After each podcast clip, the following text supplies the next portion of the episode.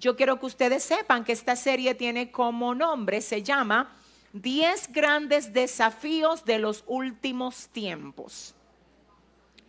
Durante las próximas semanas aquí vamos a estar estudiando bajo este amparo, ¿verdad? El amparo bíblico de lo que tiene que ver con 10 grandes desafíos de los últimos tiempos. Antes que nada, yo quiero aclarar algo importante. Este desafío que vamos a ver hoy, quizás no lo terminemos hoy. No es como que hoy es un desafío, el lunes es el desafío ah, número dos, el otro es el tres. No, no, no. Nosotros vamos a ver desafíos. Y cuando terminemos de ver ese desafío, entramos al otro. Porque a nosotros nadie nos está esperando. ¿Quiénes dicen amén? Porque, señores, a veces la velocidad les resta calidad a las cosas. Entonces no queremos que sea el caso de esta serie ni de ninguna otra serie de la que el Señor nos permite impartir aquí. Y repito, 10 grandes desafíos de los últimos tiempos es el tema de nuestra nueva serie. Algo importante, hoy vamos a comenzar con el primero de esos desafíos. Hoy vamos a aprender cuál es el primero de esos grandes desafíos de los últimos tiempos a los que nosotros debemos hacer frente. Yo pregunto quiénes están preparados aquí. Antes que nada, yo quiero comenzar definiendo lo que es la palabra desafío. Escuche lo que es el término desafío llevado a su significado. Claro está, no es todo lo que comprende el término, pero sí que tomamos el significado que más se alinea a lo que nosotros vamos a estar viendo aquí. Entonces, en coherencia con lo que vamos a estar viendo en esta nueva serie, la definición de desafío se traduce como reto, provocación, incitación y apuesta. Repito, según el diccionario, viéndolo a la luz de lo que vamos a estar llevando aquí, el término desafío se traduce como reto. Un desafío es un reto, pero es además una provocación. Un desafío es además una incitación y también es una apuesta. Anote eso porque lo vamos a estar necesitando en todo el trayecto de la serie. Ahora vamos al desafío de hoy, que es el primer desafío que vamos a ver. Y el primer desafío, desafío uno, que es el correspondiente a esta noche, es la necesidad de detectar los disfraces de Satanás. Escuche cuál es el primero de los desafíos. La necesidad de detectar los disfraces de Satanás. Yo quiero que todo el que está aquí, por favor, sepa que el enemigo, si no impidió que tú llegaras aquí, va a tratar de impedir que tú te concentres mientras estás aquí. Así que en la medida de lo posible, por favor, pon tu celular en modo de avión, por favor, responde a esos mensajes al final de este discipulado. Si tienes que devolver una llamada, devuélvela al final. No dejes que nada te robe lo que Dios te quiere entregar en esta noche. Y repito, el desafío número uno, ¿cuál es? La necesidad de detectar los disfraces de Satanás. Vamos a ver por qué más que nunca es necesario que nosotros aprendamos a detectar los disfraces de Satanás. La Biblia responde a esto diciendo en segunda de Timoteo, capítulo 3, verso 1, y voy a leer primero según la versión LBLA, donde dice, pero debes saber esto, que en los últimos días vendrán tiempos difíciles. Oiga lo que le dice Pablo a Timoteo Tú tienes que saber esto. Porque si tú sabes esto, entonces tú te vas a poder preparar para responder a esto. Quiero que sepas, Timoteo, que en los últimos días vendrán tiempos difíciles. Usted sabe que eso es importante que lo sepamos, porque a medida que se acerca el fin de los tiempos, más difícil se va a ir poniendo la cosa. Y honestamente, la gente que sigue noticia y está aquí o está ahí conectada, sabe que lo que estamos viendo ahora es preocupante. Usted me excusa, es preocupante. El que no está preocupado por la condición de la sociedad ahora, por el sistema en el que nos están gobernando ahora, y no hablo de República Dominicana, yo hablo de los sistemas y de las influencias que hay en los sistemas. A eso yo me refiero. A medida que vayamos avanzando, usted va a poder entender mucho mejor lo que yo le estoy tratando de decir. Pero en esta ocasión yo quiero que usted observe conmigo segunda de Timoteo 3:1 en la versión LBLA donde Pablo le dice a su discípulo Timoteo, necesitas, debes, debes saber esto. Tú debes saber que en los últimos días vendrán tiempos difíciles. Difíciles. Si estamos en tiempos difíciles, hay que saber cómo vamos a responder a esos tiempos difíciles. Porque precisamente por lo difícil del tiempo, hay mucha gente que se está dejando arrastrar. Porque no sabe cómo quedarse firme frente al tiempo difícil que estamos enfrentando. La versión TLA, traducción del lenguaje actual en el mismo pasaje, dice, debes saber también que en los últimos días, antes de que llegue el fin del mundo, la gente enfrentará muchas dificultades. Repite eso, Cristina. Debes saber también que en los últimos días, antes de que llegue el fin del mundo, la gente enfrentará muchas dificultades. Muchas dificultades. La gente enfrentará muchas dificultades. Estamos enfrentando ya muchas dificultades, pero vamos a seguir enfrentando muchas más dificultades. No hay una peor cosa que enfrentar dificultades sin saber cómo responder a ellas. Pero enfrentar dificultades con la debida preparación nos hace salir vivos y permanecer firmes frente a esas dificultades. El Señor nos ha regalado este tiempo de estudio para que tú estés firme frente a las dificultades, para que tu casa permanezca de pie frente a las dificultades. La razón por la que hoy Dios te trajo, y qué bueno ver la iglesia tan hermosa como está, es porque el Señor dispuso en ti que tú llegaras para prepararte, para hacer frente a cualquier tipo de dificultades. ¿Cuántos se gozan por esto? Ahora vamos a ver segunda de Corintios 11:3, Cristina, versión de HH. Todo el mundo anote todos los versículos. Eso es muy importante porque esa es la base de todo lo que nosotros enseñamos aquí. Vamos a ver segunda de Corintios y esto no es nada raro, ya que Satanás mismo se disfraza de ángel de luz. Por eso resulta muy natural que sus servidores pretendan aparecer como defensores de la justicia, pero habrá de terminar como sus hechos merecen. Vamos a verlo más al pasito nosotros ahora. Ya lo leímos, lo escuchamos, ahora vamos a verlo detenidamente. Oiga, oiga esto, léalo conmigo. Dice, y esto no es nada raro, ya que Satanás mismo se disfraza oiga, se disfraza de ángel de luz. Escuche lo que le voy a decir. El enemigo no se le va a presentar a nadie con cuerno, con cacho, con garras. Eso es otra cosa para allá, eso es otro nivel. Él lo hará, pero no a quien quiere engañar. A quien quiere engañar no se le presenta así. Escuche bien, me he estado preparando por semanas para la impartición de esta serie y he tenido que entrar profundo en cosas que yo no había entrado todavía. He tenido que entrar en investigaciones tan profundas que yo mismo he dicho, Padre, ayúdanos, Señor. Una de las cosas que estuve viendo es que cuando la gente comienza a acercarse a lo que es el satanismo, ¿usted sabe cómo es que el diablo lo atrae? No es presentándole cosas malas. No. es presentando cosas que parecen principios de vida. Algunos parecen que salen de bondad, no de maldad.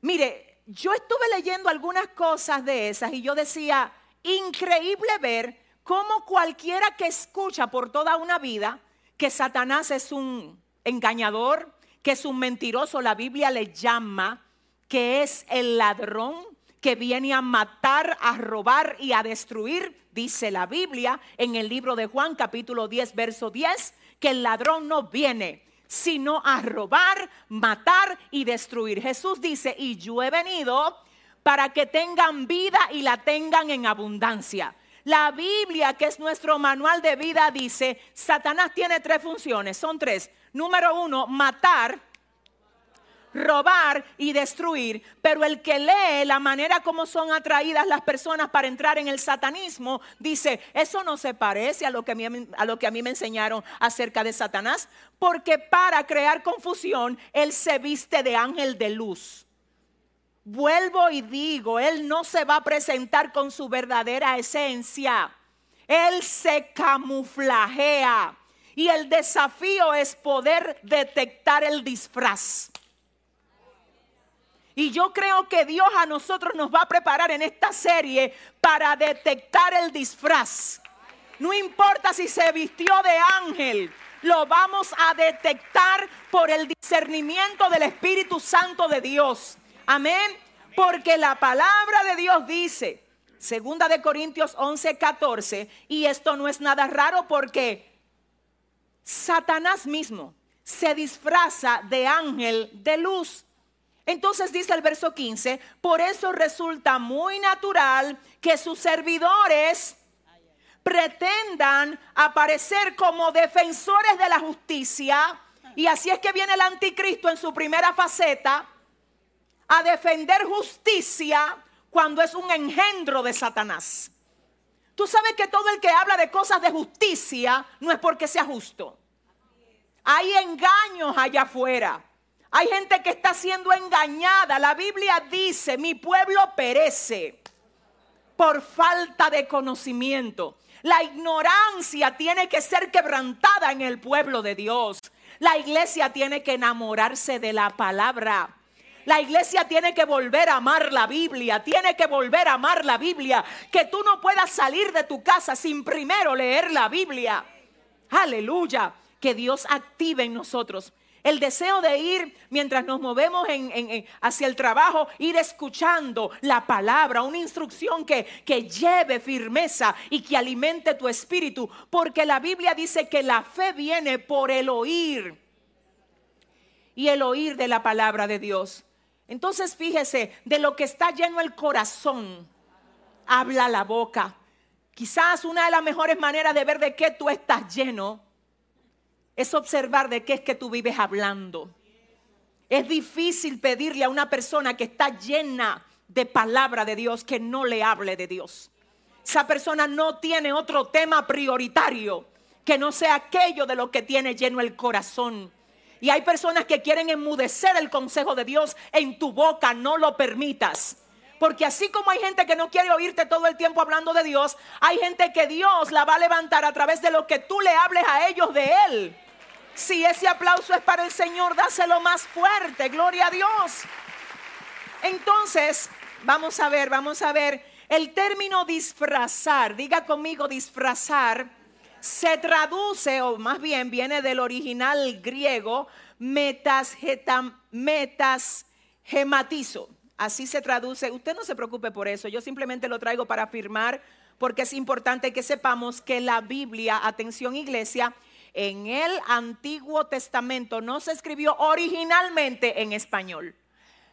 Lo que nosotros tenemos o la Biblia que tenemos en español es una traducción del original. Pero en el original no se escribió original en el español, se tradujo al español.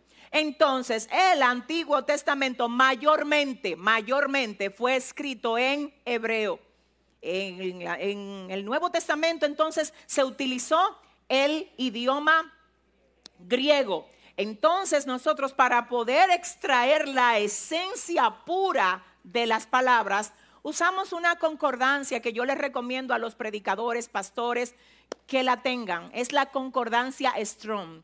Ahí vamos, revisamos el texto en el original y nos damos cuenta de la esencia pura según el original del el término. Entonces, cuando fuimos a ver lo que es disfrazar según el original, nos encontramos con que su definición en el original es hacer cambiar de figura o aspecto, aplicar por acomodo y presentar. Cuando Pablo dice que eso no es nada raro, ya que Satanás mismo se disfraza de ángel de luz, lo que nos está diciendo, ya que Satanás mismo cambia de figura o aspecto, atención iglesia, cambia de figura o aspecto, aplica por acomodo y presenta. ¿Usted entiende lo que es aplicar por acomodo? Que no todas las veces está disfrazado igual. Que dependiendo de lo que quiere lograr en usted a través de la tentación que le lanza, así se disfraza. Aleluya. Oiga, oiga bien, por favor, mire esto. Cambiar de figura o aspecto, aplicar por acomodo. No está fijo el disfraz. No está fijo el disfraz cuando Él ve que no te derribó con los golpes que te dieron, se va a vestir de cariñoso. No es fijo el disfraz. Cuando Él te ataca con necesidad, con necesidad de fuerte en tu vida, en tu casa, y Él dice, ajá, con que la necesidad no te va a derribar con que por causa de la necesidad que tú tienes, tú no vas a dudar del Dios que tú tienes. Perfecto. Entonces vamos a traerte ofertas de dinero. El traje se lo cambia y lo acomoda. Él lo acomoda. Él mide si le está dando resultado el traje X que está usando contigo ahora. Si no le está dando resultado, entonces se cambia el traje. Y dice, con alguno de mi traje yo te voy a agarrar. Déjame ver dónde está tu necesidad. La tentación que el enemigo te lanza viene como resultado de algo que vio en ti. Las tentaciones no son a lo loco. Las tentaciones que tú puedas estar atravesando ahora responden a una debilidad que ya el enemigo vio en ti. Claro, puede ser una debilidad, puede ser una necesidad, y puede ser un deseo que tú tienes. Un deseo que incluso es legal, no está mal, solo que como tú lo quieres con tanta ansiedad y no es el tiempo de Dios que lo reciba, Él te lo da por atajo. Y la bendición de Jehová es la que enriquece y no añade tristeza con ella. El salmista decía, ¿a quién tengo yo en los cielos sino a ti? Fuera de ti nada deseo en la tierra. La manera del enemigo tentarte a ti no es la manera de tentarme a mí. Porque cada quien tiene distintas debilidades, tiene distintas necesidades y tiene distintos deseos. Pero sí una cosa es necesaria entender y es que el término disfraz literalmente se traduce como, ayúdame, hacer cambiar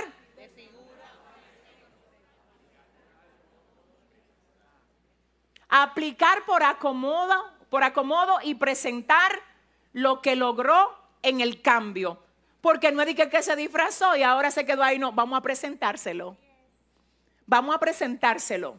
Cuidado que a veces se forra del amigo que tú amas. Cuidado que a veces está usando un cuerpo de alguien que tiene influencia sobre ti. Cuidado de lo que el diablo se forró para hablar contigo. Cuidado, cuidado, si antes de tú simplemente decir yo voy a hacer esto porque quien me lo dijo me ama o porque yo amo a quien me lo dijo, vas a tener que filtrar. Porque Jesús amaba a Pedro y Pedro amaba a Jesús. Y en una ocasión el diablo se forró de Pedro. Entonces, porque yo te ame y tú me ames, Eh, señores, la cosa hay que pasarla por el colador de Dios. Usted me excusa. Si usted no me está hablando a mí por la Biblia, Biblia, palabra, las opiniones que cualquier ser querido me dé a mí, yo no la puedo llevar a mi vida como ley, porque yo tengo dueño. Ay, yo siento a Dios. Entonces, como yo tengo dueño, puede ser quien sea que me esté dando una buena opinión. Déjame ver qué me dice el dueño. Porque yo vivo por el dueño. Yo camino por el dueño. Mi dueño tiene un proyecto conmigo. Y si lo que tú me estás diciendo no se alinea a lo que mi dueño quiere hacer conmigo, yo no puedo ni siquiera complacerme a mí, con mucho menos a ti, antes que a mi dueño. Yo siento la presencia del Señor. Vamos a ver esto otra vez. Discúlpame, Cristina. Eh, segunda de Corintios 11, 14. Y esto no es nada raro, ya que Satanás mismo se disfraza de ángel de luz. Párate ahí. Alguien dirá, sí, porque él se disfrazó en el Edén. Ahí no está diciendo que se disfrazó. Eso no es pasado. Di que, que se disfrazó. Eso es presente continuo. Se disfraza. Es decir, que se disfrazó, se disfraza y se va a seguir disfrazando. Se le disfrazó a tu bisabuelo, a tu abuelo, a tu abuela, a toda tu descendencia y a ti también. Y a tus hijos también. El único tema es que si hasta aquí en tu familia no había uno que supiera detectarle los disfraces, se va a levantar ahora. Se va a levantar ahora. En el nombre de Jesús se va a levantar ahora. ¿Alguien dice amén? Entonces, avanzando, por favor escuche esto. Segunda de Corintios 11:3. ¿Qué dice Cristina? Pero temo que, así como la serpiente engañó con su astucia a Eva, también ustedes se dejen engañar y que sus pensamientos se aparten de la actitud sincera y pura hacia Cristo. El miércoles estuvimos predicando acerca de cuidado con ellos. ¿Quiénes escucharon ese mensaje? Uno de los tres grupos de lo que nosotros debemos de cuidarnos. Y a veces no es de cuidarnos de ellos nada más, es de no convertirnos en uno de ellos. Ajá. Uno de los tres grupos eran los simples. ¿Alguien recuerda? La gente simple, que por falta de tener un fundamento correcto, encausado en el fundamento exclusivo de la palabra de Dios. Escúchame, perdóname, pero mira, si no viene de lo que dijo Jesús, de lo que Dios establece, de lo que la palabra establece, perdóname, esto no tiene que ver con sentires. Hay gente que por estar buscando sentires, que yo siento, que no siento, escúcheme, su relación con Dios no puede estar basada en lo que usted siente. Usted puede ser el más ungido de la tierra y va a haber día en el que usted no siente a Dios. That's it. Si su relación con Dios está basada solamente en lo que usted siente, el día que usted no sienta y otra cosa lo haga sentir, lo que te hace sentir te lleva con todo y sentimiento. Esto no tiene que ver con sentimiento. Espérese que hasta Jesús dijo, Dios mío, Dios mío, ¿por qué me has desamparado? Va a haber días en los que nosotros no vamos a sentir a Dios por, pero mire, pero ni cerca.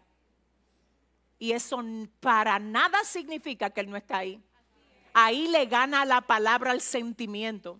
Porque fue Jesús que dijo, yo voy a estar con ustedes todos los días y hasta el fin del mundo. Entonces mi sentimiento, espérese, mi sentimiento no le puede ganar a la palabra. Por favor, dígame si usted entiende. El sentimiento suyo, Señor, me dejaste solo, eso es sentimiento, eso no es verdad. Entonces el problema es que cuando lo que yo sé no es más fuerte que lo que yo siento, lo que yo siento me lleva a mí. ¿Por qué hay gente que se aparta de los caminos de Dios? Porque se dejan abrumar por lo que sienten. ¿Por qué hay personas que permanecen, no importa la dificultad que se le presente a ellos en el lugar donde Dios les ha puesto? Porque ellos saben que lo que saben es más fuerte que lo que el enemigo está queriendo hacer que ellos sientan. Yo quiero que la gente que está fundada sobre lo que saben Dios, ahora diga Dios, ayúdame a permanecer firme delante de ti. Alguien lo pide hoy aquí, Señor, ayúdame a permanecer firme. Es más, voy a decir algo fuerte, pero lo voy a decir. Hay momentos donde si usted solamente se pone a evaluar la bondad de Dios por, lo que a usted le está pasando, usted va a creer que Dios está en su contra. Ay, Dios mío, qué fuerte. Voy a decirlo otra vez. Va a haber procesos y pruebas en su vida en lo que usted, si se pone a evaluar si Dios lo ama, si es verdad que Dios lo quiere, si es verdad que el Señor está con usted, comparando lo que usted está viviendo, es posible que su sentimiento le diga, Dios no quiere nada contigo, Dios te abandonó, tú no eres digno de tener a Dios en tu vida. Dios te desechó, Dios hace tiempo que se fue, porque lo que vives, eso es lo que está, ahí es que se conecta. No sé si me doy a entender. No hay manera de que viendo todo lo que tú estás pasando, tu carne entienda que Dios está con ella, a menos que tu espíritu no le dé cátedra. Y le diga a tu carne, carne, déjame explicarte lo que pasa aquí. Tú estás bajo ataque, pero tú vas a sobrevivir porque el Señor no te da carga que tú no puedas llevar. Y la Biblia dice, no nos ha sobrevenido ninguna tentación que no sea humana, más fiel es Dios, que no nos dejará ser tentados más de lo que podemos soportar.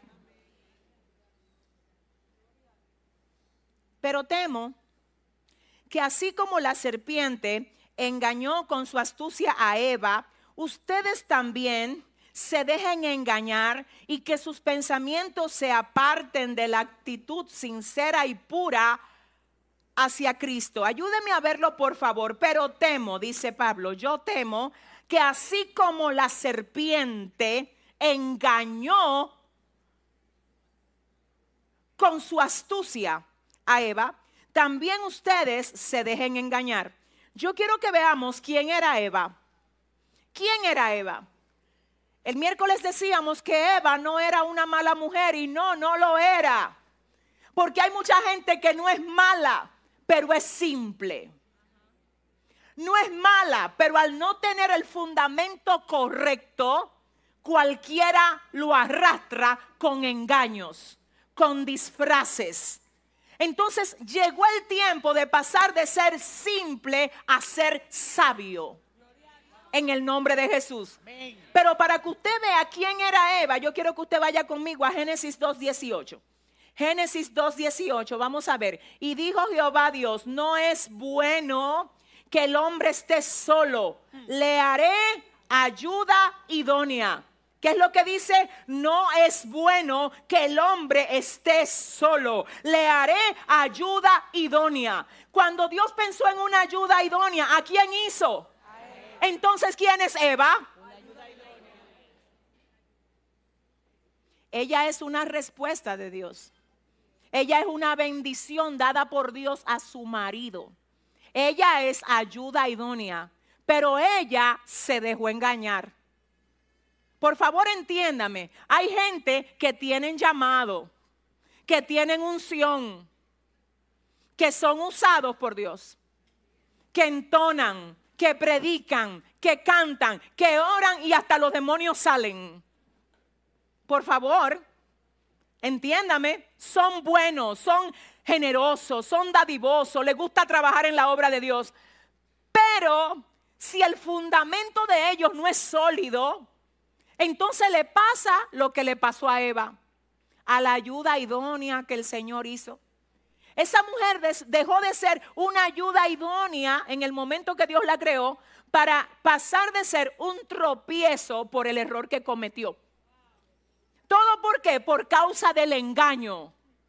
Hay gente que por causa del engaño pierde cosas muy valiosas y se pasa de ser una bendición a ser un tropiezo, de ser una respuesta a ser un problema por causa del engaño en el que ellos caen.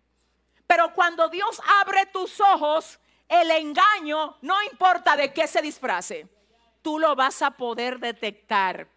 Y la gente que ha estado viniendo a la iglesia constantemente en estos días, se ha dado cuenta que uno de los temas que el Señor no ha dejado de tocar aquí es el tema del discernimiento, de abrirte los sentidos espirituales para que tú veas.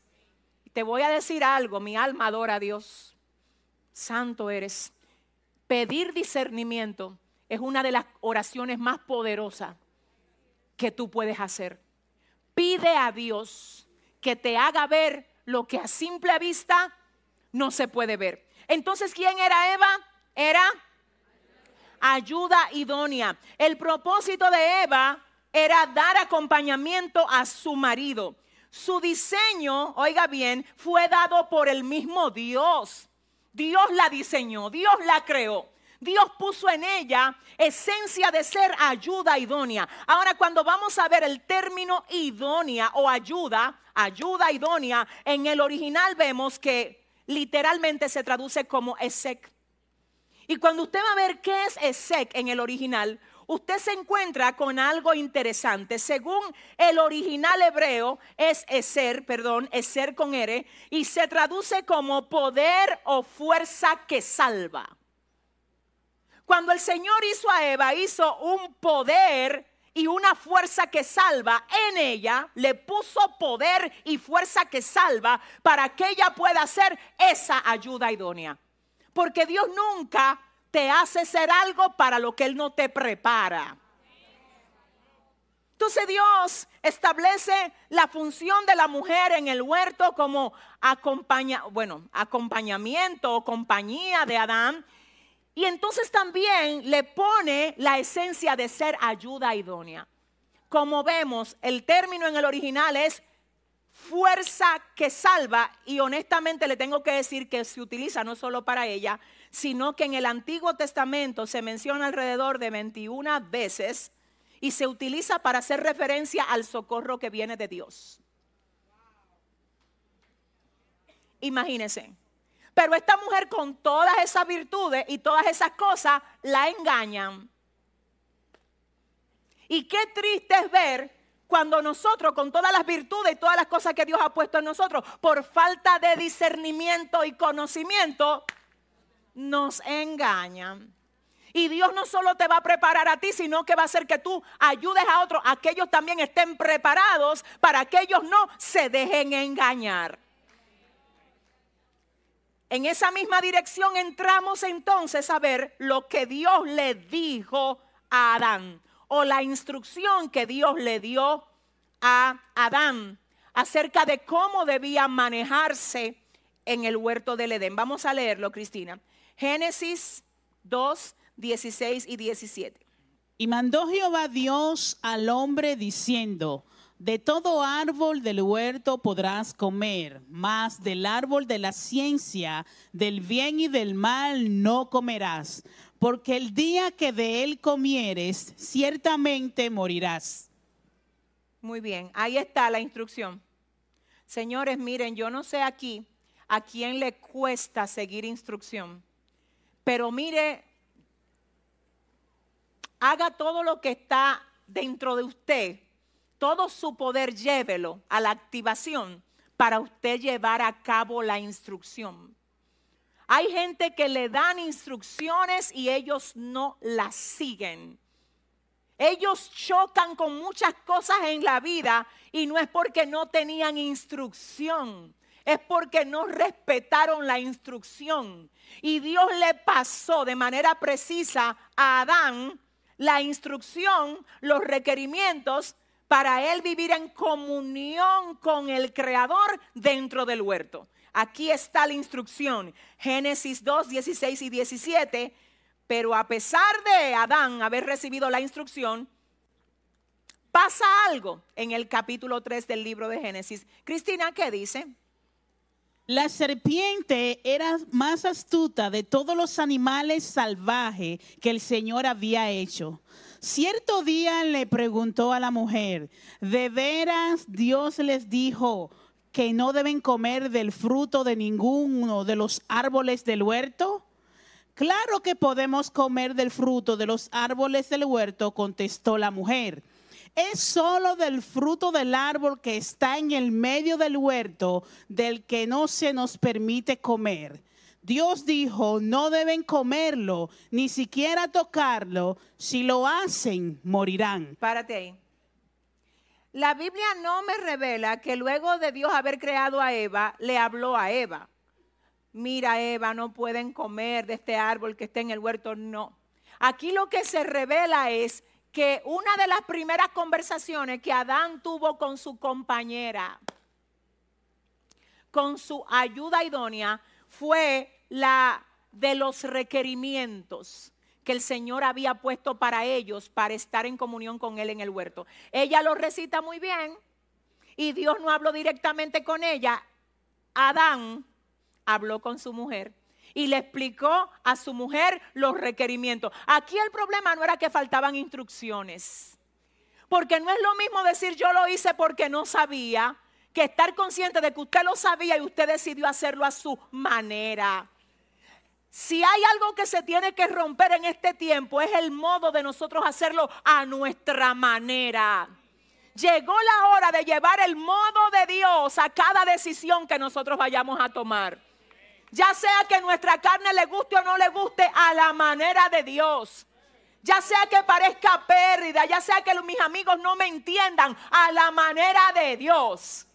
La manera de Dios garantiza que te va a ir bien. La manera de Dios es la mejor, iglesia, es la mejor.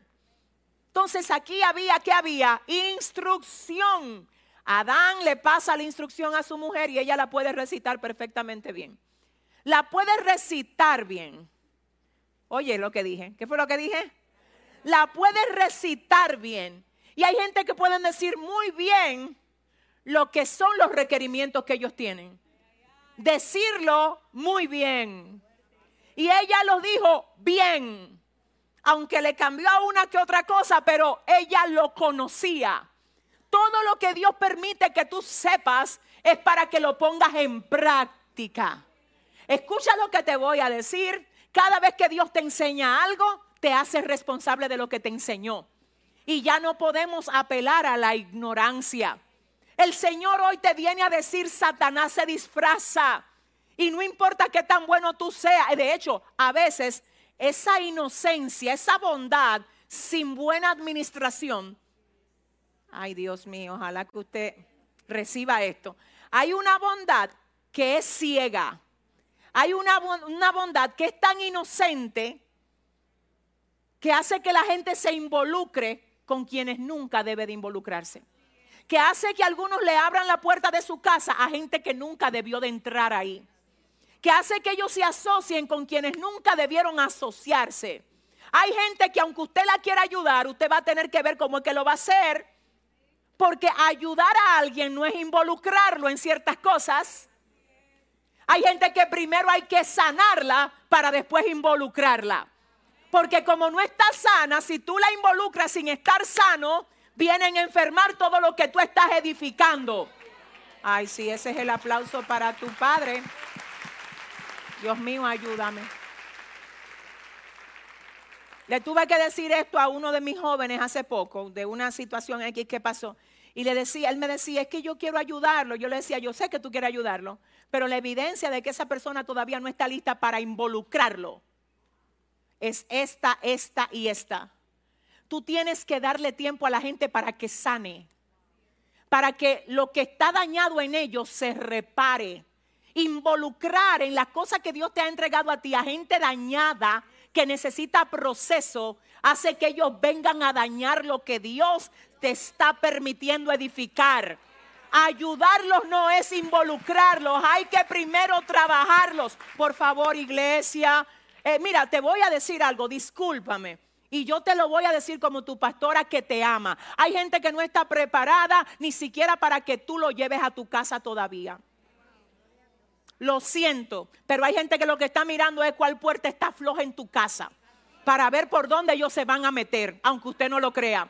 Hay gente que, miren señores, miren, hay que pedir discernimiento. Y aunque tú lo puedas ayudar más adelante, bien, pero deja que agote su proceso. deja que agote su proceso. Deja que agote su proceso. Usted no puede ser mejor que Dios. Y hasta Dios tiene procesos para nosotros. ¿O usted cree que Dios a usted lo está involucrando en todo lo que Él lo va a involucrar? Usted se equivocó. Hay cosas en las que Dios lo va a involucrar a usted que todavía no lo ha involucrado. Pregúntame por qué, porque te están procesando. Dele fuerte ese aplauso si usted se lo va a dar al Señor, si usted quiere. Ahora bien, ahora bien, así como es importante entender esto, también es importante que Dios cambie a gente. Y así como es importante saber que no puedo involucrar lo que está dañado porque va a dañar aquello que yo estoy edificando, también hay que tener cuidado con alguien que ya fue procesado por Dios y usted igual quiere tenerlo aislado. Eso es lo que vemos en el caso de Onésimo. ¿Recuerdan a Onésimo? Que dice la Biblia que Pablo le envía una carta a quien? A Filemón hablándole de Onésimo y le dice, yo sé que en otro tiempo fue un inútil para ti, pero ahora es útil para ti. La única diferencia era el proceso que Onésimo había pasado en la cárcel y por causa de eso Pablo lo recomienda a Filemón. Él no le estaba mandando el mismo ladrón. No, él le estaba mandando uno que ahora lo iba a ayudar, no a robar. Porque usted no puede querer que yo reciba el mismo ladrón para que me vuelva a robar. Pero si ya Dios lo cambió, yo no me quiero perder de esa bendición de tener un hombre que en otro tiempo no estuvo bien, pero ahora Dios lo restauró. Ay, aleluya. Aleluya. Pero espérese, deme un segundo. ¿Cómo yo sé si es Onésimo el que se fue o es Onésimo el que Dios arregló? A menos que un Pablo con discernimiento no me dé la recomendación, yo tengo que tener referencia del cielo. Eso no es de que, la mamá de él me dijo que ya él cambió, la mamá de él me dijo que ya cambió, no me cuadra.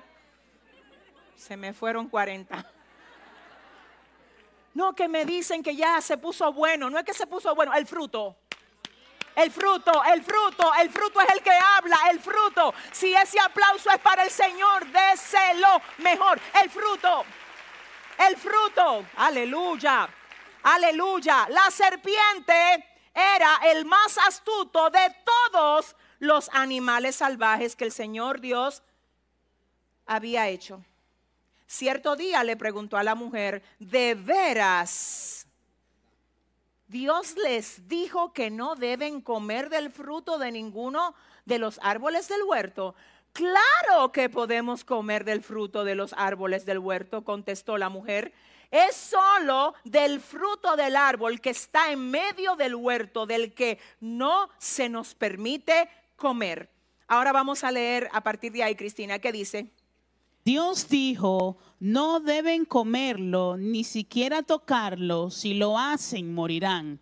No morirán, respondió la serpiente a la mujer Dios sabe que en cuanto coman del fruto, se les abrirán los ojos y serán como Dios, con el conocimiento del bien y del mal.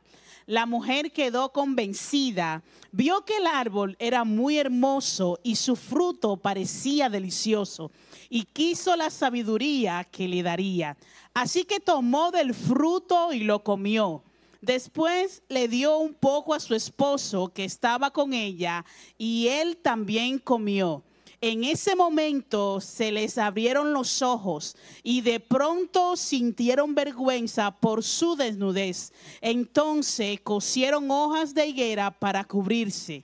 Cuando soplaba la brisa fresca de la tarde, el hombre y su esposa oyeron al Señor Dios caminando por el huerto.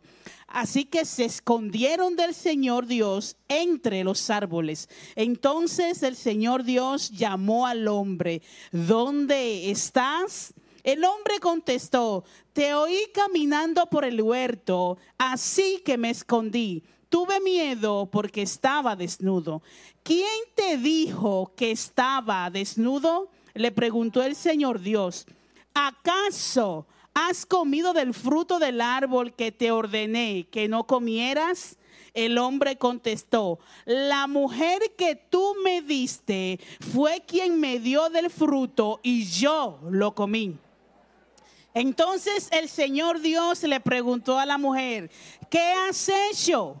La serpiente me engañó, contestó ella, por eso comí.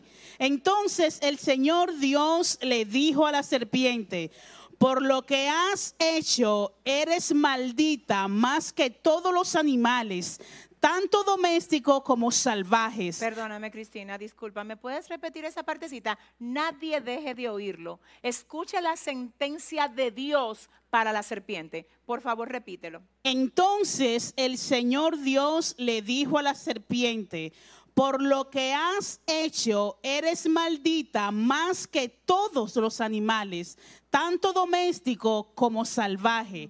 Andarás sobre tu vientre arrastrándote por el polvo durante toda tu vida. Y pondré hostilidad entre tú y la mujer, y entre tu descendencia y la descendencia de ella. Su descendiente te golpeará la cabeza y tú le golpearás el talón. Mire, a partir de este momento, todo el mundo aquí concentradito. Yo sé que ustedes están concentrados, pero más todavía. Observemos algo, solo observémoslo. Lo primero que Satanás hace es lo que ya vimos, se disfraza. Observemos cómo comienza el capítulo 3 del libro de Génesis. Dice, pero, que es lo que dice, la serpiente era el más astuto de todos los animales salvajes que el Señor había hecho. El disfraz está ahí. Repito, ahí Satanás no se aparece a Eva. Negro, con capa, con un rabo. No, no, no, no. Serpiente fue el forro. Serpiente fue el traje. Y la razón por la que la serpiente y no la paloma, la serpiente no el caballo, la serpiente no el chivo, la serpiente no el conejo, es porque la serpiente era el más astuto de todos los animales que el Señor había creado. Entonces usted tiene que verlo conmigo porque usted bastante inteligente que es. Yo estoy segura que antes del enemigo entrar en la serpiente, estuvo evaluando, ayúdeme, a ver quién tenía el grado de astucia que él necesitaba para utilizarla. Ojalá que a ti nunca se te olvide, porque te lo he enseñado en otras ocasiones, iglesia, que no todo el mundo tiene lo que se requiere para ser usado por el diablo para herirte a ti. Satanás sabe muy bien que hay gente que si la usa para dañarte no le va a dar resultado. ¿Por qué? Porque son gente que tú no le vas a hacer mucho caso, no tienen tanta influencia sobre ti. ¿Por qué tú crees que los primeros enemigos son los de tu casa a veces? Eso, eso es un plan. Te lo voy a volver a decir, es un plan. ¿Por qué tú crees que la gente que a ti te importa, cuando te dicen algo que te duele, eso es tan difícil de que a ti se te sane. El enemigo quiere herirte. Porque Él sabe que cuando te hiere, Él no solo logra lastimar tu presente, Él está afectando todo lo que puede salir de ti en tu futuro. Y Él te quiere herido, no sano. Así que Él busca ver de qué se va a forrar. Si de tu tío, si de tu primo, si de tu vecino, si de tu jefe, si de tu esposo, si de tu mujer, si de tus hijos. ¿De quién me forro? Entonces, la ventaja de él es que tú creas que tú estás peleando con el jefe. La ventaja de él es que tú creas que tu guerra viene de tu papá, o viene de tu mamá, o viene de tu hijo. No, se disfraza. Y tú sabes lo que necesita la persona que le... mire, a ver, la persona que es el disfraz del diablo, lo que necesita es que usted clame a Dios por ella, por misericordia. Porque fue tan débil que no pudo detectar cuando el enemigo lo poseyó para herirte. Ay, yo siento a mi padre aquí. Escúchame, tu guerra no es con gente. Nuestra guerra no es con personas. Es una guerra espiritual donde el diablo usa personas y no todo el mundo califica para herirte a ti.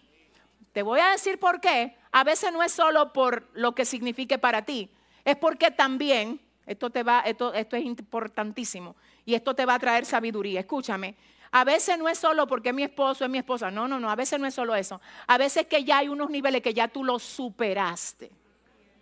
Ya hay unos niveles de disfraz que a ti, a contigo no. Hay gente que está tan equipada que cuando algunos comienzan a, a, incomodarse y a lanzar palabras inapropiadas en contra de ellos, ellos en vez de responder y ponerse a discutir, ellos internamente comienzan a reprender y la persona que estaba tirando toda su basura se calla. Porque es un asunto espiritual. Ay, santo. ¿A alguien le ha pasado esto? No te pongas a discutir con la carne, ataca al espíritu. Esto es un duelo, una guerra de espíritu a espíritu. Yo no voy a discutir con carne porque esto no es un asunto de carne. Tú vienes a ofenderme, espérate que yo te voy a devolver a ti con lo que yo tengo. La Biblia dice, no sean vencidos por lo malo, vence con el bien al mal. Dame un segundo. Tú me estás disparando para mal, perfecto. A tu carne yo le voy a disparar con lo que yo tengo. Voy a vencer con el bien al mal. Ahora, con el espíritu que te está usando a ti, yo voy a hablar porque le voy a disparar y esto es un fuego cruzado. Las armas de nuestra milicia no son carnales. Ay, yo siento a mi Padre, sino poderosas en Dios. ¿Para qué? No, es que tú tienes que ayudarme mejor. Yo no voy a acariciar fortalezas. Yo la voy a derribar. Pero no discutiendo con gente con las armas de las milicias, que no son carnales, sino que son poderosas en Dios para la destrucción de fortaleza. Vamos a ver, no habla en voz alta. Yo no quiero que tu vecino oiga nada de esto. Esto es entre tú y Dios. Piensa en alguien de quien el diablo se haya disfrazado para hacerte la guerra a ti. Y desde hoy llevarlo en oración. Porque no hay una cosa más poderosa que cuando tú ves uno que sirvió como disfraz del enemigo, queda libre ese es el primero que va a dar testimonio de cómo no pudo derribarte, aunque el diablo lo llenó de odio en contra de ti. Si ese es el aplauso, usted puede dárselo mejor al Señor. Amén. Entonces vamos a ver si estamos entendiendo esto. Siempre el enemigo, ¿qué es lo que hace? Se disfraza. En Génesis, ¿de qué se disfrazó? De serpiente. ¿Por qué la serpiente fue útil? Porque era muy bien, ustedes son muy inteligentes. Así mismo es. Luego de que se disfraza, viene otra etapa de su engaño. La segunda etapa, el cuestionamiento. El cuestionamiento es, de veras, Dios les dijo que no deben comer del fruto de ninguno de los árboles del huerto. Cuestionamiento. Vamos a aterrizar esto a ti. El enemigo te pone a dudar de que si lo que Dios te dijo, tú debes de dejar de hacerlo o no. Que cuidado si eso es demasiada religiosidad. Porque, pensándolo bien, todo el mundo lo hace. Cuestionamiento. ¿Tú crees que sea verdad que buscar de Dios valga la pena? Porque los que están dentro de la iglesia son los más malos. Cuestionamiento. Yo no vine a la iglesia a ver gente mala. Yo vine a la iglesia para que el dueño de la iglesia trabaje conmigo. Todos los malos que están ahí, que Dios trabaje con ellos también, pero yo no vine a ver. Ay, ay, ay, ay, ay, ay, ay. Voy a tener que decir algo en serio aquí. No se deje engañar del diablo. En la iglesia no hay gente perfecta, porque el Señor no vino a buscar gente perfecta.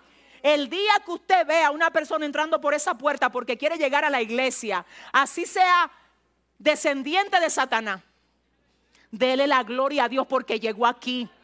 Porque en vez de estar perdiéndose allá afuera, está aquí diciendo que Dios trabaje conmigo, que Dios me cambie, que Dios me ayude. Déjate de estar buscando gente perfecta. En la iglesia no los hay. En la iglesia lo que hay es gente que quiere ser distinta, que quiere agradar a Dios. Y si tú me preguntas si hay infiltrado, hasta satánico hay infiltrado. Claro que sí, pero también lo hay en tu trabajo. También lo hay en la discoteca donde van algunos. También están en el dream, en la universidad, aparecen hasta en el parque donde tú llevas a tus hijos. ¿Por qué facturar tanto a la iglesia? Porque el diablo te quiere fuera de la iglesia. Si ese es el aplauso.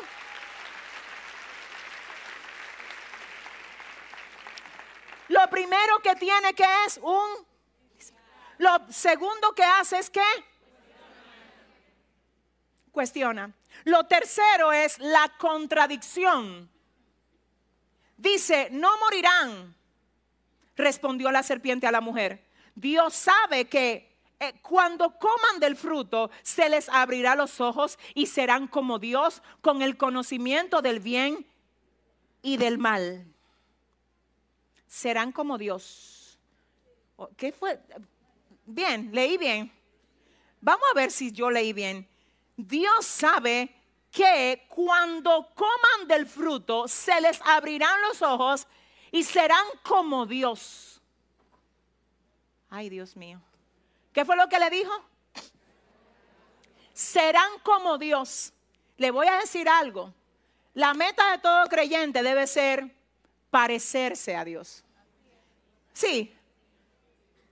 Es más, la Biblia dice que nosotros vamos a ir creciendo y debemos de ir creciendo hasta llegar a la estatura del varón perfecto. ¿Usted sabe quién es el varón perfecto? Cristo, perfecto. Ahí estamos bien. No, que ustedes van a ser como Dios. Pues perfecto. Eso es lo que yo quiero que pase conmigo. Yo quiero parecerme cada día más a Dios. Ahora, espérate, ¿de qué que tú me estás hablando? Que ustedes van a ser como Dios. Yo quiero parecerme a Dios no ser un Dios para mi vida. Porque hay una diferencia entre querer parecernos a Dios y querer convertirnos en un Dios. Ay, ojalá que usted no deje de anotar eso. Hay una diferencia entre querer parecernos a Dios, nuestro Creador, y querer convertirnos en nuestro propio Dios. Alguien dirá, yo nunca quisiera convertirme en un Dios, que Dios me libre y me guarde. Te tengo noticia. Cuando Dios a ti te da una instrucción y en vez de tú obedecer a la que Él ya te dio, tú haces lo que a ti te da la gana. Tú de alguna manera, a forma indirecta, está diciendo, yo soy mi propio Dios.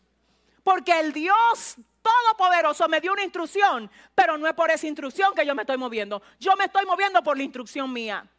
En una ocasión creo que les mencioné que el humanismo tiene un eslogan, dice, bien sin Dios. El positivismo y todas esas corrientes lo que quieren es hacer del humano su propio Dios. Y en esta serie, alrededor de todo, en el trayecto de todos estos lunes, nosotros vamos a estar desenmascarando una por una las maneras de engaño que el diablo tiene activa en este tiempo. Entonces le voy a volver a decir algo. Él comienza primero con un disfraz. Luego que hace, cuestiona. Luego que hace, Luego, él pone una atracción reforzada en lo prohibido. Desde que usted se puso a oír y tú viste lo que tú te pudieras estar ganando si tú estuvieras allí o aquí. Hay gente que ni pensando en eso estaban. Desde que le activaron ese, tú consideraste eso. Es como una, es como, es como algo sutil, es como una semillita, como ta, considéralo. Tú pensaste lo que tú pudieras hacer si tú no tuvieras que estar aguantando tanta cosa en esa familia. Mira esto, mira esto, mira tú ni estabas mirando para allá.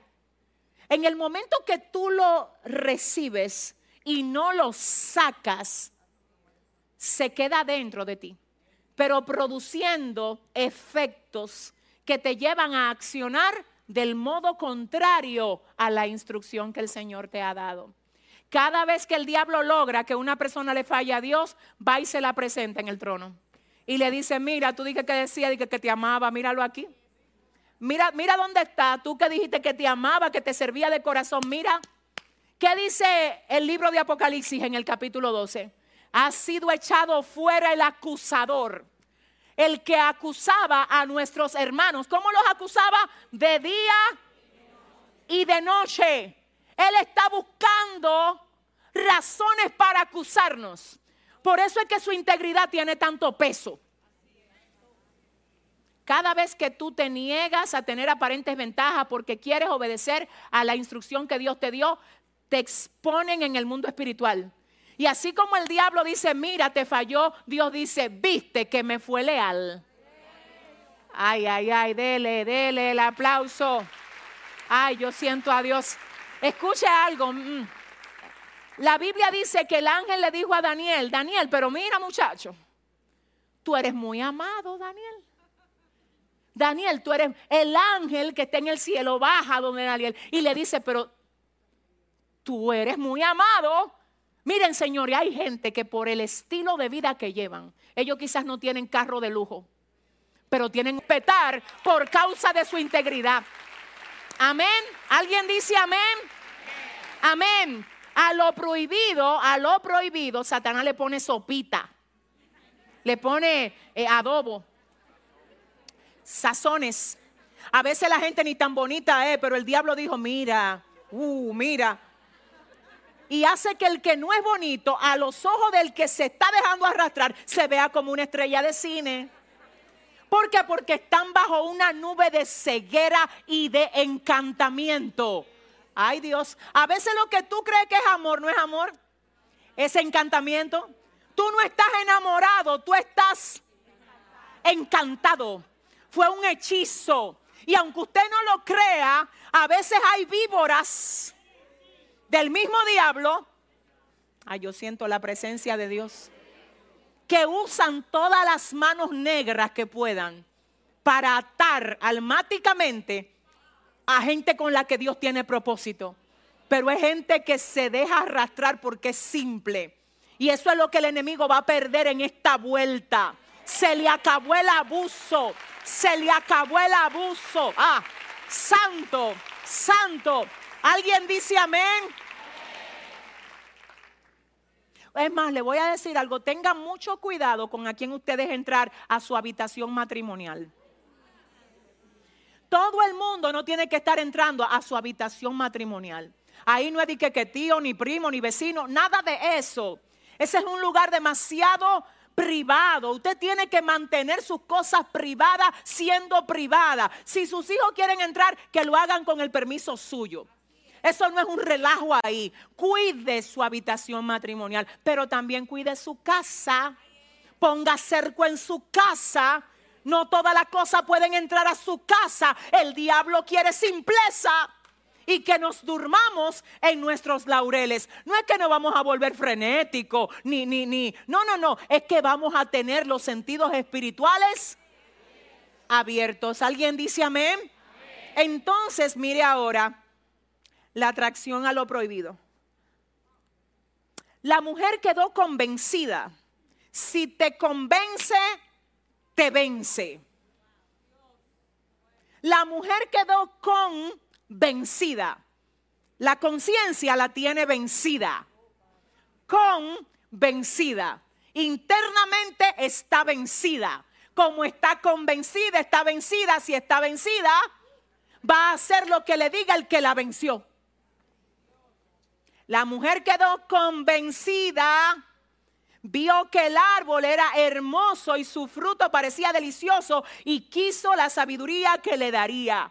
Quiero que usted vea esto. Ella vio que el árbol era hermoso y su fruto parecía delicioso. Todo eso es verdad. El único problema es que Dios me dijo, porque no estamos negando que el árbol estaba delicioso, que estaba esto, que estaba hermoso, que estaba... Todo eso podría verse a simple vista. Porque ahí usted me va a decir, pastor, espérese que a veces no es encantamiento, a veces no es una escoba que yo estoy mirando, es un mujerón. Quizás, yo no sé si es un mujerón o es una escoba. Yo lo que sé es que el diablo sabe lo que le cuesta para ir detrás de ti. A veces él dice, no, con una escobita no, porque se le gustan las piernas gordas. la cinturita, le gusta esto. Es que te estudia, mi amor. Por ejemplo, él sabe que hay dos o tres que no caen con cualquier cosa. Te va a mandar el galán. Te va a mandar la oferta jugosa de las finanzas ilícitas. Ay, Dios mío.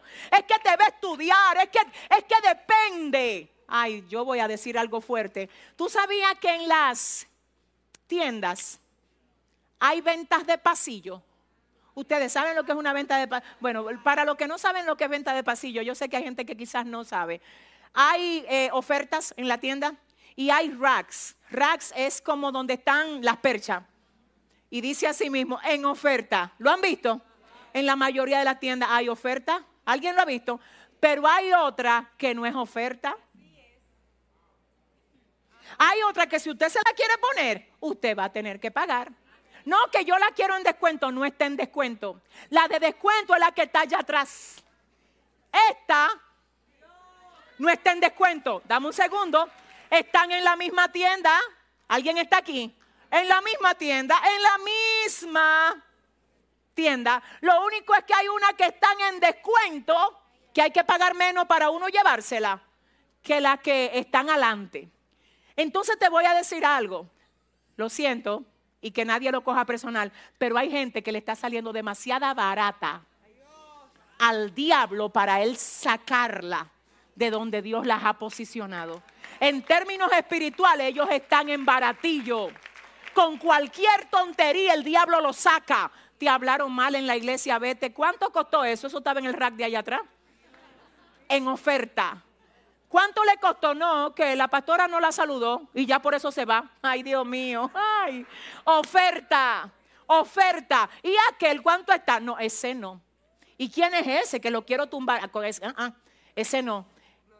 Ese de lo de adelante y no está en oferta.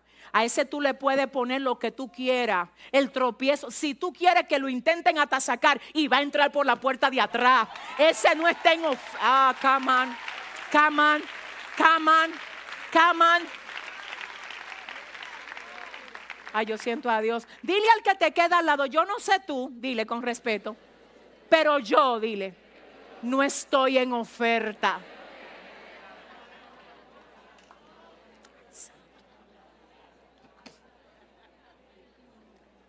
Lo último que hace en esta dirección es convencerte, lo vimos, pero ahora observe esto, eh, el término eh, convencer con esa atracción reforzada. Yo quiero que usted vea lo que convencer es, según el diccionario de la lengua española. Persuadir, conseguir que una persona crea o se decida a hacer algo. Persuadir, conseguir que una persona crea o se decida a hacer algo. Entonces, ¿cómo actúan los que son convencidos por el enemigo? Mire cómo. Lo número uno es que escuchan prestándole atención. Escuchan, miran y toman, comen y comparten con otros. Ah, iglesia de mi corazón que te amo, mira esto. Lo primero es que escuchan. ¿Tú sabes lo que el enemigo primero quiere? Tu oído. Tú sabes que hay personas que dicen, no, yo puedo oír eso y a mí eso no me afecta. Pero ¿y es en serio que estamos hablando aquí? No, yo estaba ahí en el chisme, pero yo, mira, yo primero no chismeé nada, yo no dije nada realmente. Yo solamente oí el chisme y al final te tengo que decir que a mí eso no me afecta. No es verdad. A usted sí le afecta. A mí me afecta. A todos nos afecta estar escuchando lo que no edifica nuestro corazón. A todos nos afecta. Usted le voy a decir, ni usted ni yo somos súper espirituales. Somos personas que están batallando con cosas y tenemos que proteger nuestra esencia. Hay cosas que usted tiene que borrarla de su teléfono. No edifica. Ay, Dios mío. Hay cosas, es más, le voy a decir algo, por favor, iglesia, escúchame, mi amor, mi vida, que te amo. Vías de entrada, los ojos. La lámpara del cuerpo es el ojo, dijo Jesús. Si tu ojo está sano, todo tu cuerpo está lleno de luz. ¿Qué tú ves? cuáles son las series, los programas, todas las cosas que ves. Quiero saber qué ves, mi amor. Hay gente que por causa de lo que ve se quiere convertir en lo que ve. Que tú seas cristiano evangélico no hace que la pornografía te afecte menos. Que tú seas evangélico, que tú hables lengua, que tú sientas a Dios aquí, no hace que el ver basura de muchas de las que presenta Netflix, hombre con hombre, mujeres con mujeres, di que, que a ti no te afecte. Y le voy a decir ahora con respeto. Usted ve esa gente que dice, no, porque tú tienes que tener madurez para tú ver eso y que eso no te afecte. Eso no es madurez para ver. Eso es mortandad espiritual que te quitó la sensibilidad. No lo confundas. Si usted quiere, usted aplaude y si no, no.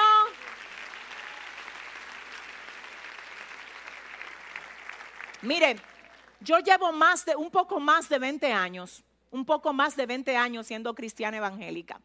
Y mire, desde que yo me convertí, yo no soy perfecta, claro que no, yo he pasado por procesos durísimos.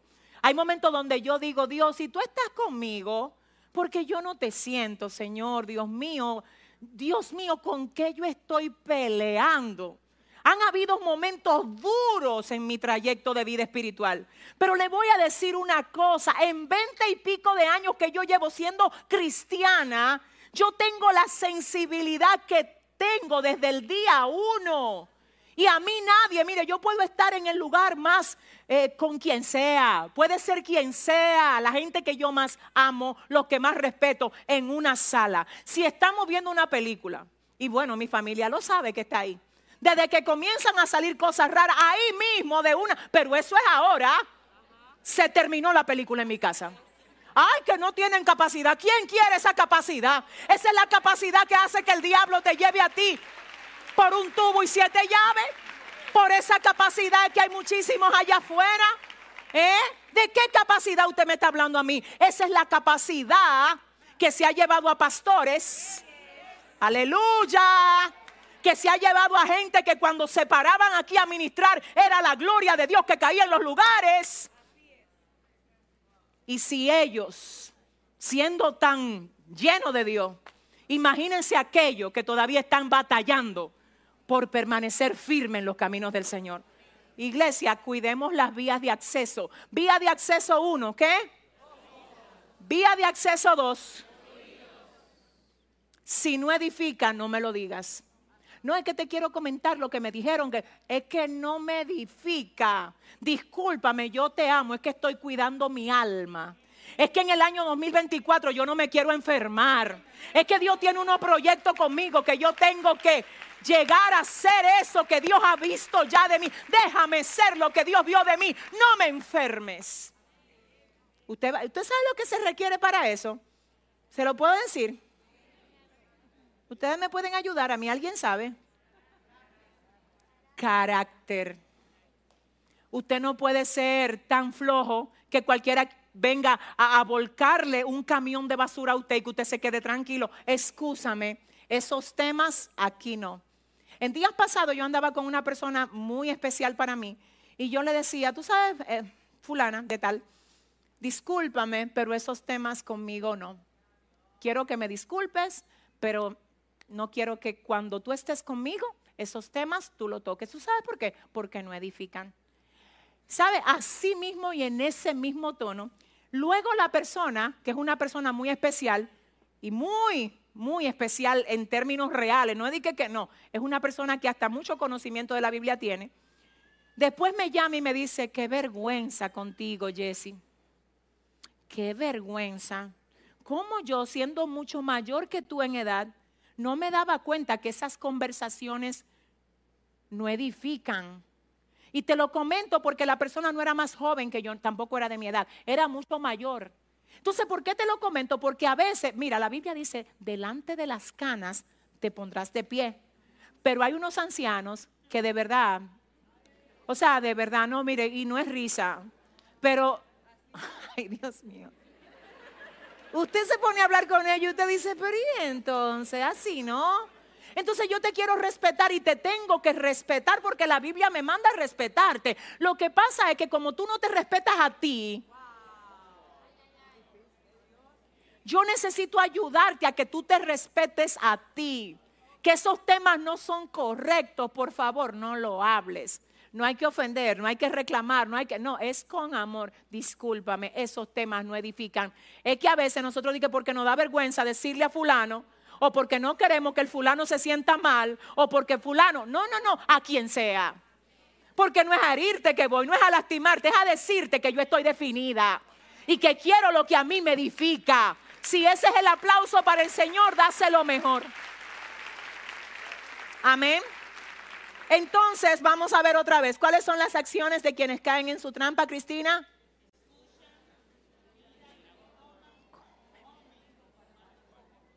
Hmm, terminando, vamos a ver lo que pasa. Dice que el Señor le dice a Adán, ¿qué fue lo que le dijo? ¿Dónde? ¿Dónde tú estás? ¿Cuál fue la pregunta? ¿Dónde tú estás? Yo quiero que ustedes me ayuden a ver esto. Por favor, no me dejen sola. Vamos a ver esto. El Señor sabe ya todo lo que, mire, todo lo que pasó. Él sabe quién conversó con quién, con la intención que se conversó lo que se conversó. Pero a mí me llama la atención algo. Y es que él no pregunta por Eva. Él dice, léelo Cristina. ¿Dónde tú estás? Dice, ¿dónde tú estás? Miren, médicamente a quien le dice dónde tú estás es, es a Adán. Él ni siquiera dijo, ¿dónde están ustedes? ¿Tú sabes por qué Dios dice, Adán, ¿dónde tú estás? Porque Dios sabe a quién pone por autoridad en cada cosa que Él establece. Mire, si usted es una persona que Dios le ha dado autoridad, téngase mucho cuidado como están manejando, como se está manejando la gente que está bajo su autoridad. Aquí el tema, escuche bien, es que Adán le había dicho a Eva que no debía de hacer lo que no tenía que hacer. Pero al final, como esto no se trata solo de decirle, sino de cuidar, de hacer que ese mandato se lleve a cabo, no solo de decirlo, sino de proteger la ejecución del mandato. Ahora no es solo que Adán, luego de haberle dicho a Eva, tiene la situación de que Eva falló. No fue que solo Eva falló, también él falló. Y el Señor le habla a Adán y le dice, Adán, ¿dónde tú estás? Entonces, mire esto, estuve investigando esto esta tarde y de hecho, antes de leer ahí, ahí, yo quiero que ustedes sepan que hace exactamente, como qué tiempo, mi amor, lo del avión del Señor que se puso como dos meses, ¿verdad? Como dos meses. Estuvimos haciendo, creo que era el último penúltimo de los viajes rumbo a San Francisco, California. Y en una de las escalas yo estaba en, esta línea del avión y delante había otra línea de sillas. Exactamente en la silla que estaba delante de la mía, a un señor le comienza a dar como un infarto algo. Él comienza a temblar en el avión. Yo nunca había visto algo igual. Yo solamente dije, Padre, ten misericordia. Yo dije, a mí lo único que me cogió fue con orar. Señor, sálvalo, Señor, salva su alma, Dios mío, ten misericordia, porque literalmente parecía que se iba a morir. La zafata que vio el asunto, el cuadro, ella corre a donde está el teléfono que usan como para avisar y dice, hay personal médico aquí en este avión. Si tenemos personal médico, por favor, lo necesitamos en la fila tal ahora mismo. Aparecen los médicos y cuando se acercan los médicos, ya el señor estaba medio despierto, luego como de dos o tres minutos ahí que no reaccionaba. Y cuando él comienza a despertar, una de las primeras cosas que le preguntan al que le dio el infarto fue, ¿tú sabes dónde estás? Mm. Oiga, estuve investigando esto y médicamente, luego de una contusión, se evalúa la orientación en cuanto a la ubicación de la persona en tiempo y espacio. Y, la contusión es un trauma, es un golpe que recibe la cabeza que puede hacer que tú te desorientes y pierdas la lucidez. Aquí lo que el diablo atacó no fue solamente la ayuda idónea, fue la cabeza de ella. Fue Adán la cabeza de la creación. Ay, Dios mío. Fue un golpe a la cabeza. El diablo quiere tu cabeza. ¿Tú crees que él quiere tu dinero? Eso no es. Él te evalúa y dice, déjame ver cómo tú pierdes la cabeza. Si yo te quito el dinero como quiero tu cabeza, te quito el dinero. Déjame ver qué te quita la cabeza. Que tus hijos no se porten bien. Pues prepárate. Voy a atacarlo con una rebeldía que ni ellos mismos entienden por qué la tienen. Porque yo lo que quiero es tu cabeza. Ay. Escucha lo que le voy a decir. Satanás anda detrás de tu cabeza. Cada golpe de pecado te quita la estabilidad en Dios. Te desorienta. Y entonces, luego de cada golpe en la cabeza, médicamente, luego de cada contusión, hay que evaluar la orientación en cuanto a la ubicación de la persona en tiempo y espacio. Adán, te golpearon. Y el golpe fue a la cabeza. Al señor del avión le preguntaron, ¿cómo tú te llamas? ¿Tú sabes dónde tú estás? ¿Tú sabes hacia dónde estamos volando? Necesitamos conocer cuál es tu orientación en cuanto a la ubicación de tiempo y espacio. La pregunta de Dios de Adán, ¿dónde tú estás? No era porque era algo geográfico, geográficamente. El Señor lo estaba viendo. Es lo que él quería preguntar, es lo que quería más bien que Adán expresara, si estaba claro en cuanto a su ubicación en tiempo y espacio. Es como si dijera, algunos dicen que en el original se traduce fielmente, ¿dónde tú estás, Adán? Como, ¿por qué te moviste? ¿Por qué te moviste del lugar de honra que yo te di? ¿Por qué te moviste? Viendo la traducción en la Reina Valera, ¿dónde tú estás? Déjame preguntarte a ver si tú estás consciente de qué clase de golpe fue que a ti te dieron. Déjame ver si tú sabes que por lo que te acaba de comer, yo siento la presencia de Dios que por lo que tú te acabas de comer tienes unas pérdidas significativas ahora. ¿Estás consciente de eso? Es bonito verlo aquí ahora, iglesia. Es sabio verlo aquí ahora, porque si lo vemos en Adán, no es verdad que si Dios no evitó que Adán tuviera consecuencia, va a evitar que tú y yo tengamos la de nosotros.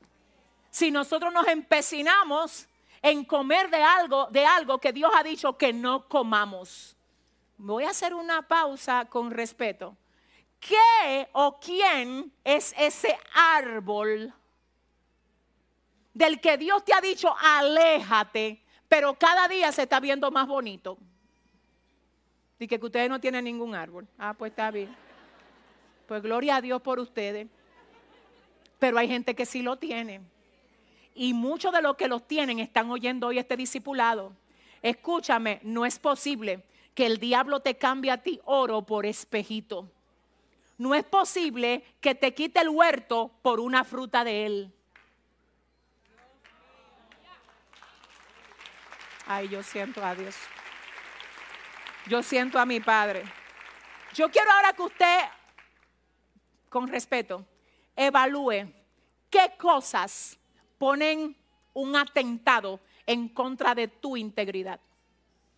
¿Qué es un atentado a tu integridad? Jóvenes, puede ser un amigo. Jóvenes, puede ser una serie que despierta en ti deseos inapropiados. Jóvenes, pueden ser conversaciones o una cuenta de TikTok mal administrada. ¿Qué es ese árbol que está disfrazado de eso no es nada? Todo el mundo lo hace en el colegio. Si yo no lo hago, voy a parecer que soy un tonto. Es mejor parecer tonto y estar agradando a Dios con nuestra vida, que para ir conforme a la corriente del mundo y que te aplaudan, vivir separados del favor y de la gracia de Dios. ¿Cuál es ese árbol que el enemigo puede estar usando ahora? Hombres, mujeres, todo el que está aquí, piensen en ese árbol A veces el árbol no parece malo, pero lo es. A veces el árbol parece una oportunidad y no es. Todo lo que te saca de lo que Dios te ha entregado, de lo que Dios quiere que tú hagas, es algo de lo que tú te tienes que alejar. No importa si otros lo están haciendo, por favor, cuidado con lo que el enemigo te está ofertando. Y en esa misma dirección pasamos a ver algunos puntos con los que necesitamos quedarnos en este primer capítulo. Vamos a ver producción. Número uno, Dios desea relacionarse con quienes, a pesar de tener como opción escoger el mal, opten por amarlo a Él y hacer su voluntad. Párate ahí, no me pases al otro. Por favor, producción, necesito que pares ahí, no me pases al otro. Oiga esto, Dios desea relacionarse con quienes, a pesar de tener como opción escoger el mal, opten, ¿por qué? Por amarlo a Él y hacer su voluntad. Opción, tengo opción. Si no tengo opción, no se sabe qué tan real es el amor que tengo por Dios. No tengo otra opción. Si no hay una opción que me atrae a hacer lo que Dios me dice que no haga, no se sabe si lo que estoy haciendo es porque no tengo otra opción o porque realmente quiero agradarlo a Él. Nosotros comenzamos este capítulo diciendo que Pablo le dijo a Timoteo, en los últimos días las cosas se van a poner como difíciles. Y la Biblia nos está diciendo que nosotros tenemos que ser íntegros, que debemos hacer la voluntad de Dios, que nuestro papel debe ser agradar a Dios, no importa lo que cueste, iglesia. ¿Por qué? Porque Dios desea relacionarse con quién? Con quienes a pesar de tener, escoger el mal, opten por amarlo y hacer su voluntad. Voy a presentar algo que pido su discreción para verlo. Pensé muchas veces si lo debía presentar o no y concluí que era necesario que lo presentara. Lo voy a presentar y todo lo que Dios me diga que presente en los próximos lunes también lo voy a presentar porque yo lo único que tengo compromiso es con el Señor. Producción adelante. Vamos a ver esto. Usted vea lo que no es de que invento, eso no es montaje, eso es realidad. Usted lo ve ahí. La gente que está viendo en pantallas laterales quizás no lo ve tan bien. Teníamos otras imágenes, pero yo elegí esta. Esta señora se llama Anna Winter. Yo no sé quiénes de aquí saben algo de ella o la han visto. ¿Quiénes la han visto anteriormente en alguna foto? Levante la mano. Bueno, pues le cuento. Esa señora, Anna Winter, es considerada la gurú de la moda a nivel global. ¿Usted entendió? Ella es la diseñadora top, la uno, la número uno del mundo ahora. Anna Winter se llama. Usted la puede buscar, usted la puede encontrar en las redes. Escúcheme bien, hace poco, creo que menos de dos o tres meses, ella tiró una línea de, ropa, unos vestidos que se hizo, todos hechos de serpientes. Ese traje que ustedes ven ahí es solamente uno de la colección y ustedes ven lo que tiene abajo. Todas esas son serpientes reales. ¿Ok? Serpientes reales. Entonces la línea de ella era toda de serpientes. Hay otros trajes, muchos otros, pero yo traje solo este. Esta señora no es solo que se vistió de serpiente. Oigan lo que dijo ella. Usted lo puede buscar. La gente que está en las redes sepa que todo lo que nosotros decimos aquí, usted lo tiene que buscar. Búsquelo, búsquelo. Entre las cosas que esta señora dijo en sus propias palabras fue esto. La mejor amiga de la mujer es la serpiente entonces esa señora es la que le hace los vestidos a las celebridades, a muchas de las celebridades de Hollywood. La número uno en gurú de moda. Gente que no tienen nada de conocimiento bíblico y que son buenas, son, gente inocente. Son personas simples que oyen a esta gurú, la ven vestida así, ellos no tienen ni conciencia de que la Biblia maldice la serpiente. Y que Dios dijo, Dios dijo, ¿quién dijo? Dios, pondré enemistad entre ti y la mujer, entre tu simiente y la simiente de ella. Eso es lo que dice la Biblia. Entonces la Biblia dice que la serpiente es mi enemiga, no mi amiga. Ahora, si yo no tengo cómo desmontar este argumento, este argumento me arrastra. Por eso las mujeres que se respetan y los hombres que se respetan no se ponen diseño de ropa de serpiente. Se me fueron 40. Hasta los armarios se van a purificar en este año 2024. No, si usted quiere aplaude, si no, no. Serpiente, no, señor. Es que no. Es que no. Y usted prepárese, dígame, aquí no se puede ser sensible en los lunes que viene. Si usted está medio sensible, yo le voy a hacer una recomendación. Pídale a Dios que le prepare ese corazoncito, porque lo que viene en los próximos lunes, dile al que te queda al lado aquí, no se sabe dónde esto vaya a parar. Quítame esa señora de ahí y vamos a orar por ella. Escuche bien lo que le voy a decir. Siento a mi padre aquí. Hay un bombardeo. La moda está influenciada. La música, yo no sé si ustedes vieron lo que un rapero americano llamado Linas, ¿no es? Algo así. Señores, señores, la gente que vio la noticia, miren señores, miren, yo lo digo aquí y no es una profecía, que se cuide Linas.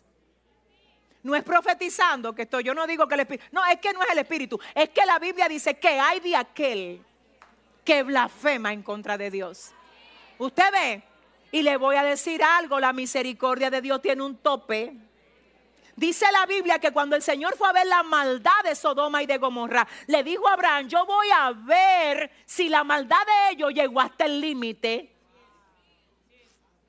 Voy a ver si la maldad de Sodoma y Gomorra llegó hasta el tope de la línea que tiene, de la raya que le puse.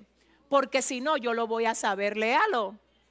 Y le voy a decir algo, Linás y toda esa gente que está cogiendo a Dios en su boca para burlarse del rey de reyes. Que se cuiden, que se cuiden, porque Dios no es relajo del hombre. Miren, Señor, y a Dios hay que respetarlo. Y usted tiene que dejar de seguir toda esa cosa que de alguna manera hace que todo eso te llegue a ti. Vamos a desligarnos de todo lo que ofende la santidad de Dios en nosotros. ¿Alguien dice amén aquí? Amén. Entonces terminamos con esos puntos finales para que solamente lo veamos. El otro dice que, Cristina. Llegar a ser como Dios no es lo mismo que tratar de ser Dios. Lo primero significa reflejar las características de Dios y reconocer su autoridad sobre nuestra vida. Y lo segundo está basado en la independencia y por tanto en la desobediencia del mandato de obedecerle que nos ha dado el Señor. Una de las trampas más grandes de Satanás es incitar al hombre a ser independiente del Dios que le creó. Muy bien, vamos a ver lo próximo. La única manera de disfrutar los beneficios de las promesas de Dios es obedeciéndole. Cuando las personas obedecen a Dios, encuentran paz con Él, con los demás y con ellos mismos. El último. Dios creó la vida y esto explica su autoridad sobre la humanidad y su gran amor por ella. Finalmente cerramos con los versículos de cierre. En esta ocasión, en cada uno de los lunes vamos a tener versículos de cierre que de alguna manera nos van a hacer reflexionar. El de hoy es Gálatas 5.7. Vamos a considerarlo en la PDT primero y luego en otra versión donde dice, ustedes corrían muy bien. ¿Quién los convenció de no seguir corriendo por el camino verdadero? Vamos a dejar eso ahí por un momento, producción, dame un segundo. ¿Qué le dijo Satanás al hombre que mató a su esposa y luego se mató él? ¿Quién los convenció? ¿A quiénes ustedes oyeron? ¿Qué voz se activó en ti internamente que hizo que te inclines a llevarte a la autodestrucción? ¿Dónde estás? ¿Qué te está diciendo Satanás? Pablo le habla a la iglesia de los Gálatas luego de unas situaciones que se dieron allá y le dice, ustedes iban bien. O sea que esta gente iba bien. ¿Y a quién que tú crees que el diablo anda buscando? A gente que va bien. Aleluya. Tú sabes lo que él quiere, que tú no vayas bien. Porque mientras tú vas bien, tú estás en la ruta que Dios te trazó. Él quiere gente que va bien. Ay, ojalá que Dios me ayude a soltar esto como lo tengo que soltar. Tú sabías que las mujeres que están llenas de demonios, para destruir familias. ¿Tú sabes cuáles son los hombres más atractivos para esas mujeres? No son los hombres solteros, no, son los casados. Y ella llena del diablo lo dicen, no, que a mí me gustan los casados. Dime si eso no es una serpiente metida en ese cuerpo. Entonces, cuando un hombre se debilita primero de su relación con Dios, se vuelve vulnerable ante los ataques de una serpiente. ¿Tú sabías que a algunos hombres les gusta buscar mujeres que no son de ellos? Porque es como una cosa diabólica que tienen adentro, el mismo Satanás, una serpiente adentro que le dice, esa es la que tú tienes que darte, la ajena. Entonces esa mujer que iba bien, el hombre que iba bien, comenzó el diablo a hablarle y cuídate, que cuando el enemigo te tiende una trampa, todos los colores te dirigen hacia esa trampa. Tú vas a oír conversaciones, canciones que van a querer activar en ti. Gente va a comentar cerca de ti. Todo lo que influencie a esa trampa. Ahí tú vas a tener que sacar del tesoro. ¿Cuál es el tesoro? La palabra. Señor, mira, si activaron unos demonios. Voy a ayunar mañana de 6 a 6. Mi carne como que está mirando para allá. Este plan al diablo no se le va. Ay, Dios. Aleluya. Aleluya. No sé por qué ahora me dice el Señor, cuidado con los negocios que haces, que todos los negocios no se hacen. Todas las ganancias no se tienen. Hay gente con la que no se puede hacer negocio. Porque hacer negocio con ellos te puede a ti meter en un problema. Cuidado, cuidado, cuidado. Ustedes corrían muy bien. ¿Quién los convenció de no seguir corriendo por el camino verdadero? La otra versión en el mismo pasaje dice,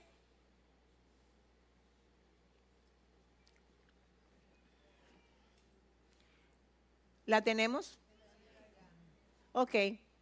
¿Qué dice? Ustedes iban muy bien. ¿Quién les impidió seguir obedeciendo el verdadero mensaje? fuimos edificados hoy. Amén. Pues ahora póngase sobre sus pies. Vamos a orar. Levante su mano. Oremos al Señor. El ministerio de adoración sube aquí. Por favor, todo el que está aquí, levante su mano. Cada lunes vamos a hacer una oración especial por ustedes no se pierda lo que el Señor va a seguir hablando con nosotros a través de toda esta serie. Y ahora, Señor, en el nombre de Jesús, yo presento a todo el que escuchó esta palabra para que en tu nombre y para tu gloria sean cubiertos, Dios mío, y tu cerco sea reforzado en el nombre poderoso de Cristo Jesús en la vida de cada uno de ellos. Dios mío, toda trampa del diablo en cualquier color, forma, tamaño, desbarátala, desbarátala y danos Dios el discernimiento que necesitamos para poder ver lo que a simple vista no se puede ver. Señor, nos ponemos en tus manos y oramos para que tú nos sigas dando, Padre, las estrategias, el entendimiento y la sabiduría, Señor, que hay en tu palabra, Padre, para que nosotros no tropecemos, porque lámpara es a nuestros pies tu palabra y lumbrera a nuestro camino. Gracias Señor por este pueblo y gracias por edificarnos en el día de hoy. En tus manos estamos Dios y ahora Dios mío te venimos a honrar con lo que ya tú nos diste. Ahora este pueblo Señor va a ofrendar y va a diezmar a ti porque reconocemos que todo lo que tenemos lo hemos recibido de ti. El pueblo que adora a Dios le da al Señor lo que ha traído para él en esta noche y el ministerio de adoración nos entona una alabanza. Gracias Señor. Aleluya.